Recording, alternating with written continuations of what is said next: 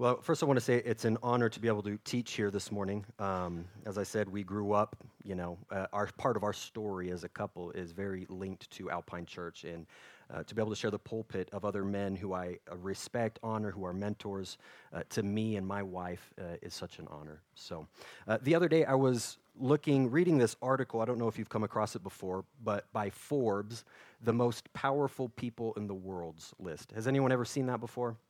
Yeah. So it's really interesting. This list is dominated by people like normally political leaders Putin, Trump, Xi Jinping, uh, leaders in Europe normally. Then it's often has people like Jeff Bezos, Bill Gates, other people who are rich in, in company and product leaders. And then there's cultural and religious leaders, right? The Pope is on there and other people who, like, when they do something new, the world notices and they kind of all follow, right? And here I'm reading this list in 2020, right? Year of COVID, and no one on that list had the power to do anything against this. Right? I don't know how the virus has affected you and your family. For our church of just 20 people, we have multiple people who have lost loved ones just in a church of 20. And so it's a very real uh, situation for us there in Europe in such a big populated area. And so I'm looking over this list, you know, here at the end of the year, approaching Christmas, and I'm thinking, man, a lot of that power would be really nice, I'm not gonna lie. But if I'm being honest, like most of the time, I just want the power to just get through Christmas, right? I just want to get through 2020, right? I mean, yesterday we had a scare. My wife took our youngest one year old, Lillian, to Oregon to visit her dad, who's very much at risk health problems, heart problems, diabetes, things like that. And in the middle of the night, her first night, she starts vomiting like crazy and has a huge fever. And so I'm thinking, Lord, I just want the power for my daughter to survive and not kill my father in law right? If I'm being honest. Praise God, it wasn't COVID. It was some other thing that happened during the flight. You know, if I'm being honest, like I just want the power to like deal with our finances, right? I don't know if anyone else can identify with that. To deal with difficult relationships. Maybe it's something out where I don't know what it is for you, if you're being honest. What is that area, maybe right now in your life or here in 2020, that you would say, man, I feel very powerless in this area, right? Maybe for some of us, we would say it's my marriage, right?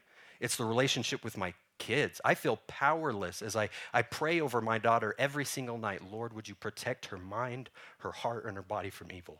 Like, I have a very serious fear of what the enemy is capable of doing. And I, and I know how powerless I am in that, right? And if there's anybody that's going to do it, I'm going to be asking God to, give that power and protect her in that way. I don't know if you have that habit with your children. If you don't, I would encourage you nightly to be praying with them and talking to them about faith issues. So, what it, whatever it would be for you, right? Maybe it's just to get through 2020 and get through this Christmas year, right? Like everybody just survive and get through 2020 and put 2020 behind us. 700 years before Jesus was born, the people of God were saying very similar things. So you have the, the people of God was divided into two nations, Israel in the north and Judah in the south. And so they were literally divided by very real issues that they just could not get over. Right? So if you think that America is divided, think about a civil war that happens and we literally divide between north and south or east and west or wherever we would divide, right? They have foreign actors who are trying to build alliances with them because of a greater enemy called the Assyrians that's whooping on everybody. Right? And they've just been told in prophecy that Babylon, they don't know who it is, but Babylon's about to come in and take all their women, their children, their sons and daughters, and exile them across their empire. And you can imagine at a time like that, they're asking the very real question that maybe some of you, some of us, I know I have asked before God, are you even for us anymore? Maybe you're actually against us. Your hand is literally against us. Or have you just simply abandoned us? And so Isaiah shows up on the stage, a prophet sent by God, and he says, People of God, don't give up. Friends, don't give up. Hope is coming, right? Hope is right now on the way. And he starts to unveil this a little bit. This early Christmas present starts to unwrap it and just gives a little peek at it. And he says, The Lord himself will give you a sign. The virgin will conceive and give birth to a son, and we'll call him Emmanuel. And we understand that this word in the Hebrew, Emmanuel, means God with us. And so he starts to give a little bit about his identity. And then he goes on and he says these words about the baby. He says, For a child is born to us, a son is given. It's coming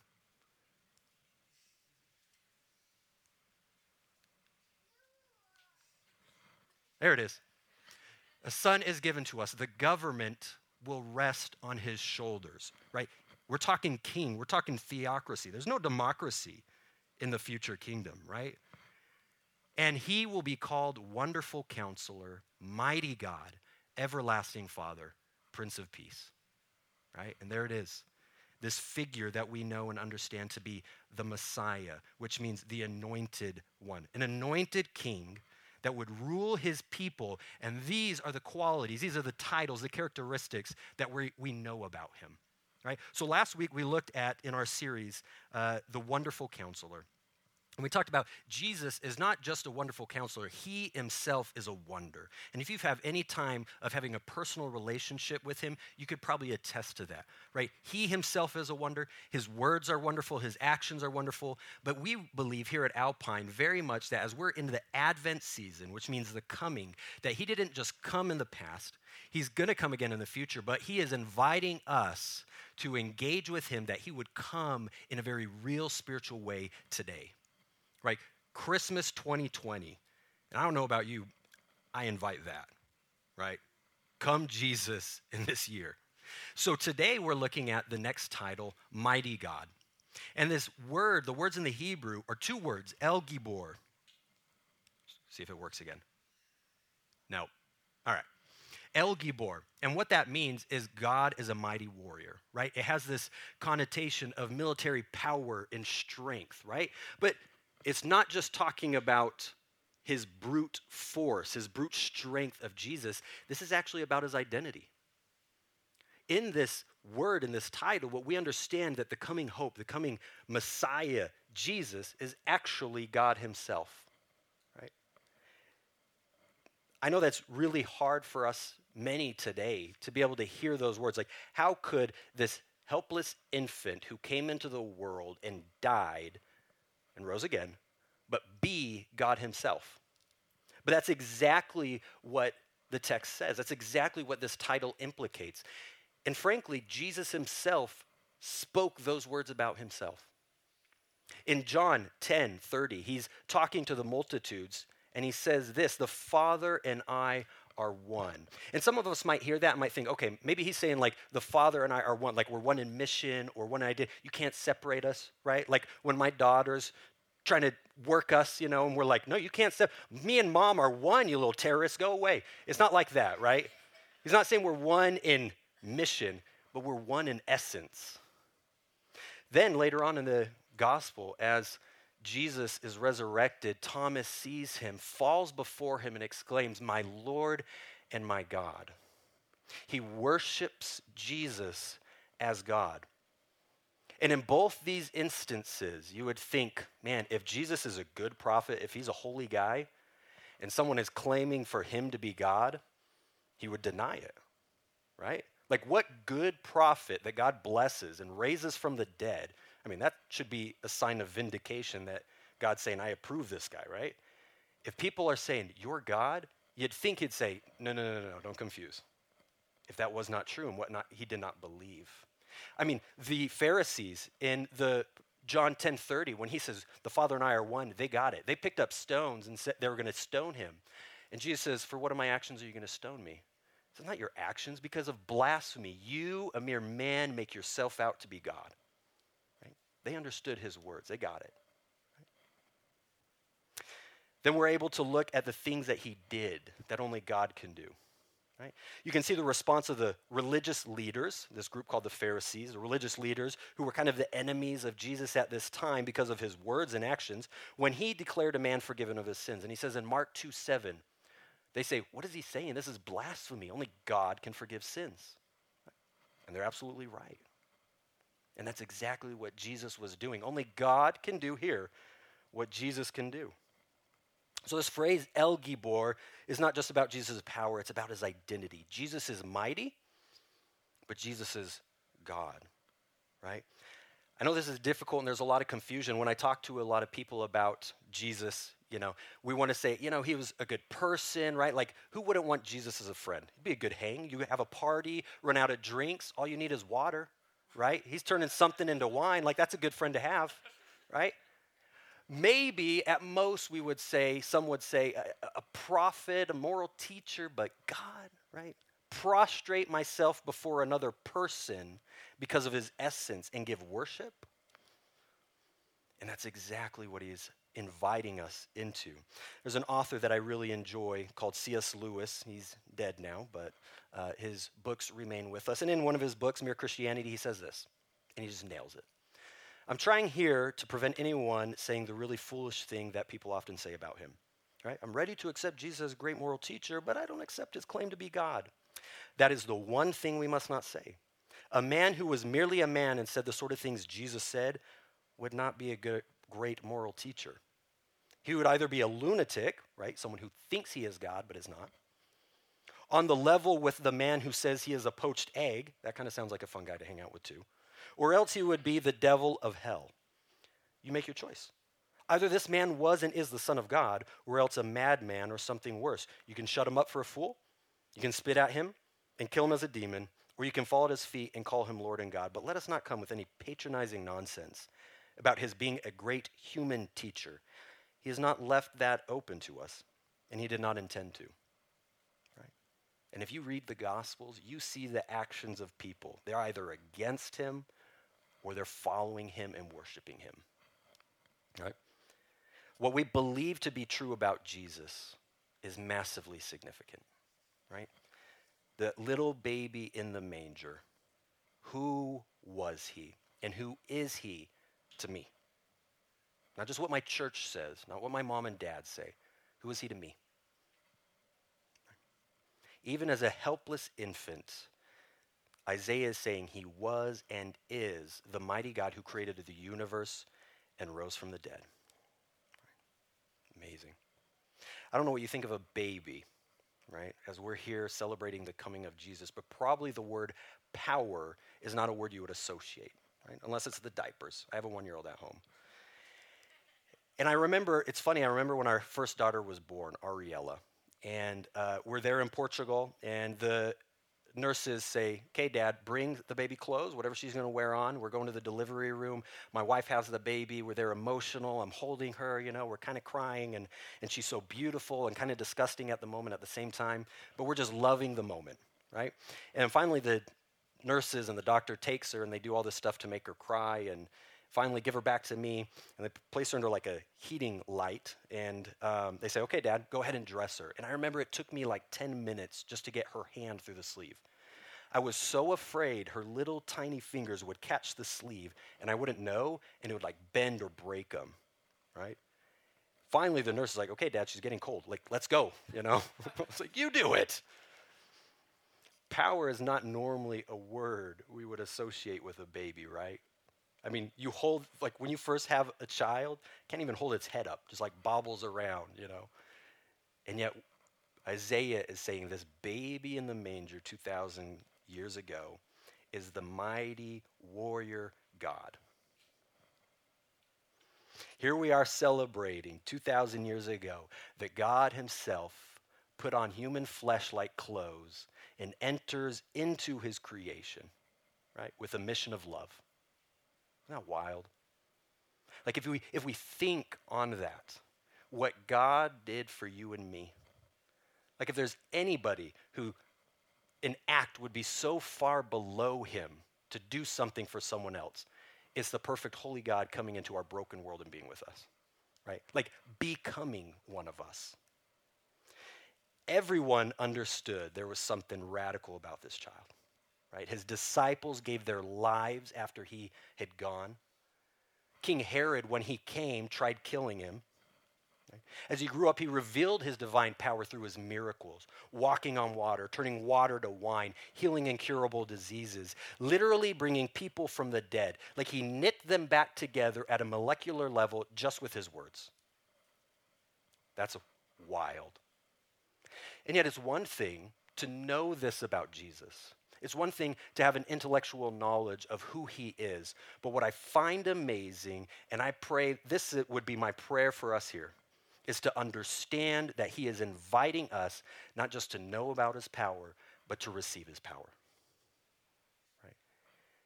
Here in Advent 2020, that Jesus' power is available to you and me. And he wants to open our eyes to that fact. Listen to how Paul says it in Ephesians. He's talking to another church, just like us, I believe.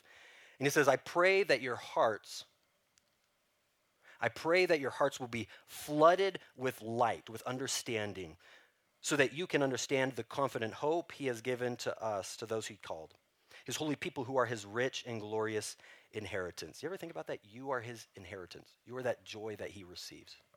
I also pray that you will understand the incredible greatness of God's power for us who believe him. So, Paul, I believe, talking to a church just like us, they get Jesus, they understand it, they believe it, they sing songs to him, things like that. And he's saying, Church, I want you to understand, may he open your eyes that his power is accessible to you. Like, do you feel the gravity of that? How great is his power for us? Paul continues on. This is the same mighty power that raised Christ from the dead and seated him in the place of honor at God's right hand in the heavenly realms. Now he is far above any ruler or authority or power or leader or anything else, not only in this world, but also the world to come. So he qualifies this power, the same one that raised God from the dead. This isn't just like a little bit, it's not like second class power, an off brand, right? The Walmart brand of power. We're talking the real deal of Jesus' power for us. Right? Like I said, I don't know what 2020 has been like for you, but don't you hear that? It's like, Amen. I want that. When we realize that, I believe just that understanding that God is for me, with me, and has given me what I need in His power, that will change the way you live.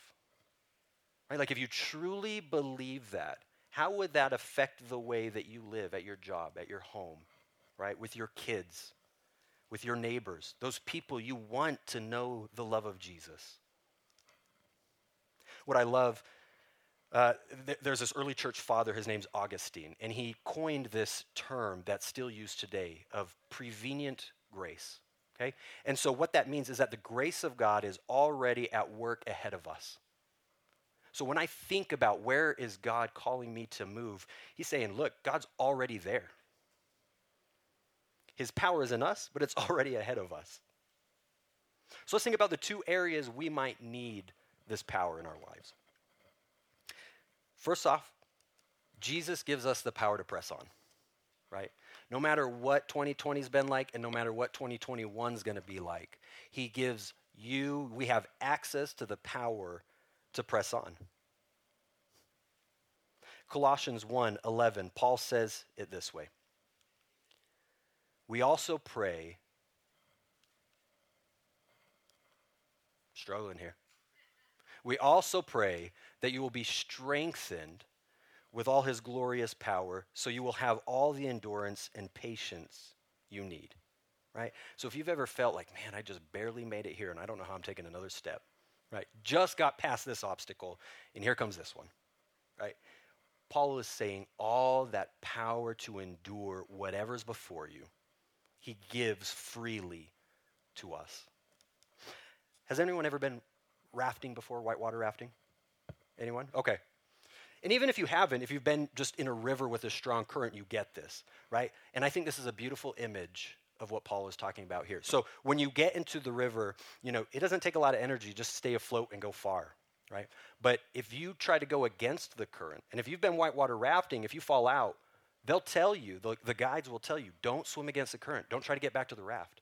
Because if you do, you will burn so much energy that there's a real danger you could drown. And so they, you just keep going, and when the raft catches up, you jump back in, right? Um, this one time, I was a kid. Have you ever been to the lazy river at Lagoon? Right? Okay. So in the lazy river, they have this little lazy river. Everybody gets in tubes, those little donut tubes. You put your butt in, and you just kind of ride it, you know. And I was a little kid. I didn't have a tube, but I thought for some reason this sounded fun. I was swimming under people and like coming up on the other side. Okay. I, I did it successfully for like five, six people. And then finally, as I went under this lady, right, I go under, and the current changed somehow to where I was in sync with her above me the whole time. Okay? And so I'm trying to get out now, and I can. So I turn around, I'm thinking, okay, I'm going to swim back, and it doesn't work. I just stay under her. And so finally, I, you know, I'm like about to drown. I'm like, okay, someone's got to go. It's either me or her. You know, don't know who she is. So I plant my feet on the ground. I'm not lying, this happened. I plant my feet on the ground, I put my back on her butt, and I heard like a, you know, I'm, I'm hearing through the water, and I just pushed up. And she flips over.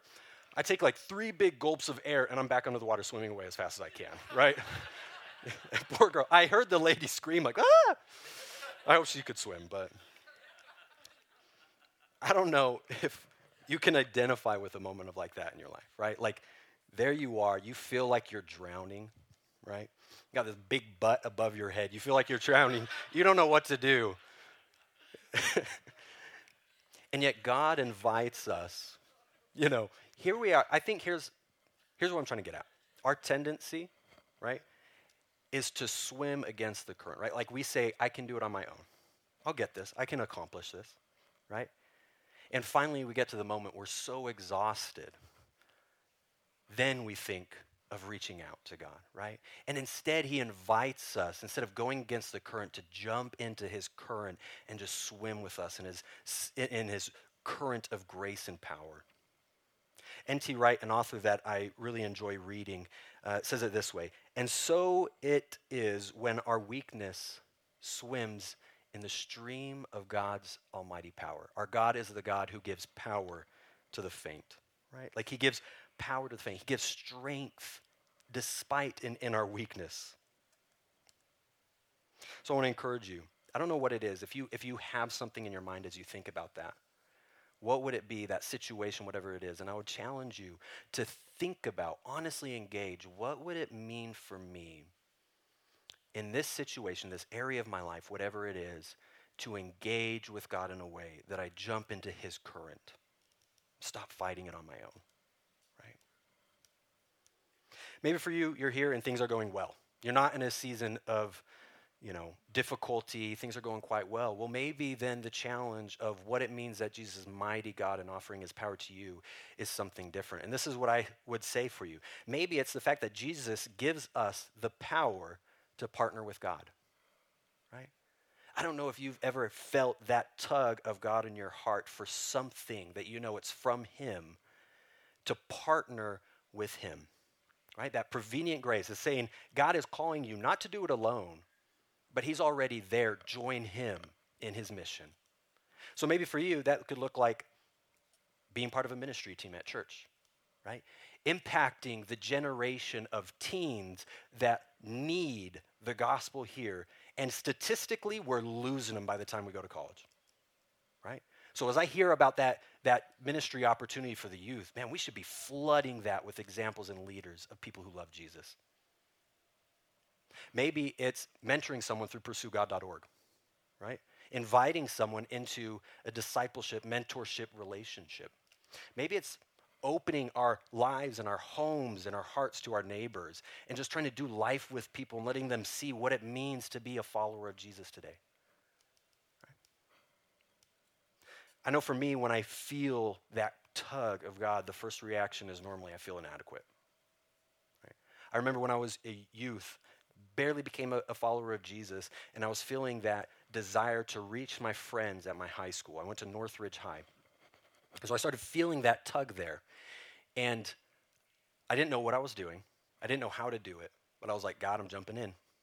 And so we started like a little Christian club and we did devotionals and like Bible studies and like served the school at the same time. That fear never went away. But what was amazing is that I was a kid, had no knowledge of what I was doing, never was mentored in my life, and God was still making an impact on people.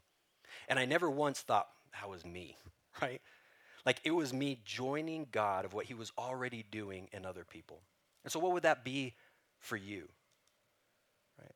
I'm not saying to start a club or become a pastor, even though that might be part of God's plans for you.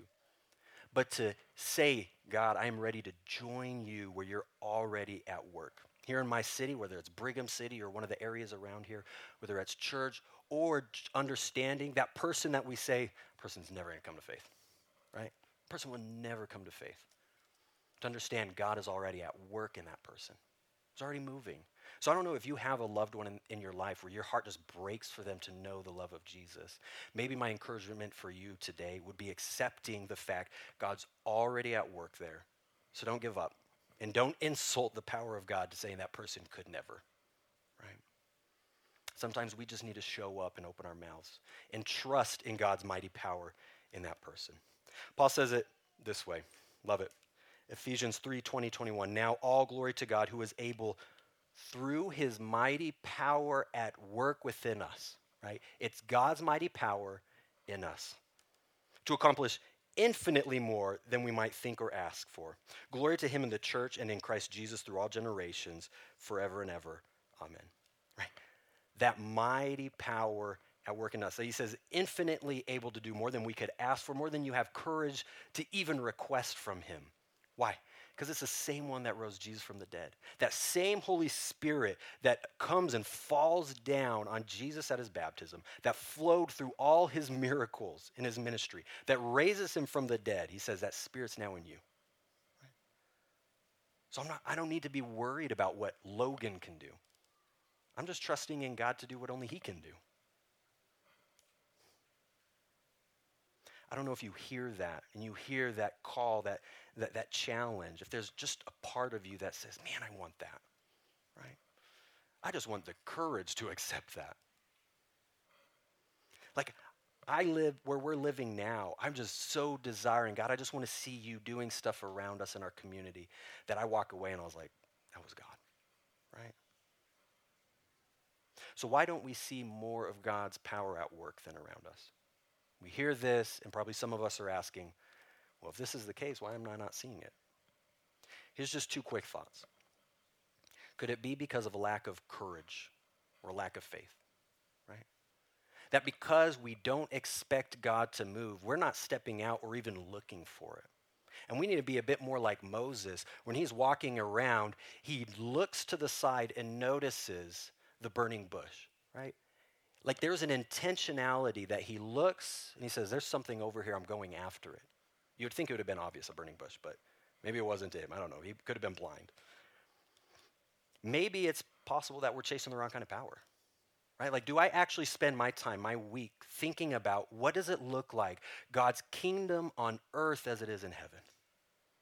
We often live so much like against the world and kind of building our little monastery of church here. But God's, Jesus' prayer was that God's kingdom come down on earth as it is in heaven, not just in our church, like the whole earth. And so, what does it look like for me to be an agent, an ambassador of God's kingdom on earth? He wants to, he's already at my work. He's just inviting me to join him in the work there, right? This Christmas, my challenge for us and my hope would be that we don't miss the fact that the mighty God that came into the earth 2,000 years ago is still working in our earth today. And so, whatever it is for you, if it is there's that issue, that subject, that person, that difficulty in life that you're just like, Lord, I feel powerless, would that you would be embracing Jesus in such a way that he would give you the power to endure and get past it. Not just to like survive, but to embrace abundant life despite what is happening. If you're here and you have felt God's tug and you, and you just know there's that part of you that's just like, join in the adventure, like jump in, that you would engage in that way this Christmas. We're celebrating that 2,000 years ago, Advent, the coming of Jesus He's coming again, but He's inviting us to open our hearts in such a way that He comes now. Right? Let's go ahead and pray.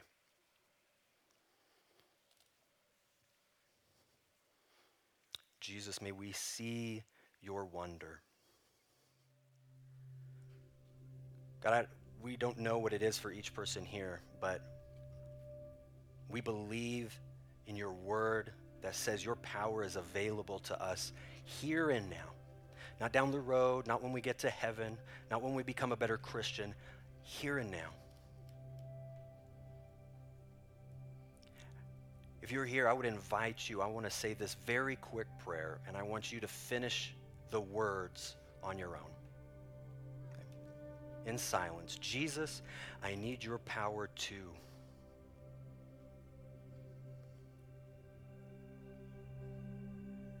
God, we give it over to you, and we recognize there's nothing we can do about it. There's nothing that we can offer the world. We just offer them you. Help us to be agents of the hope of Christmas this year and embrace you in the areas that we are utterly powerless. In Jesus' name we pray. Amen.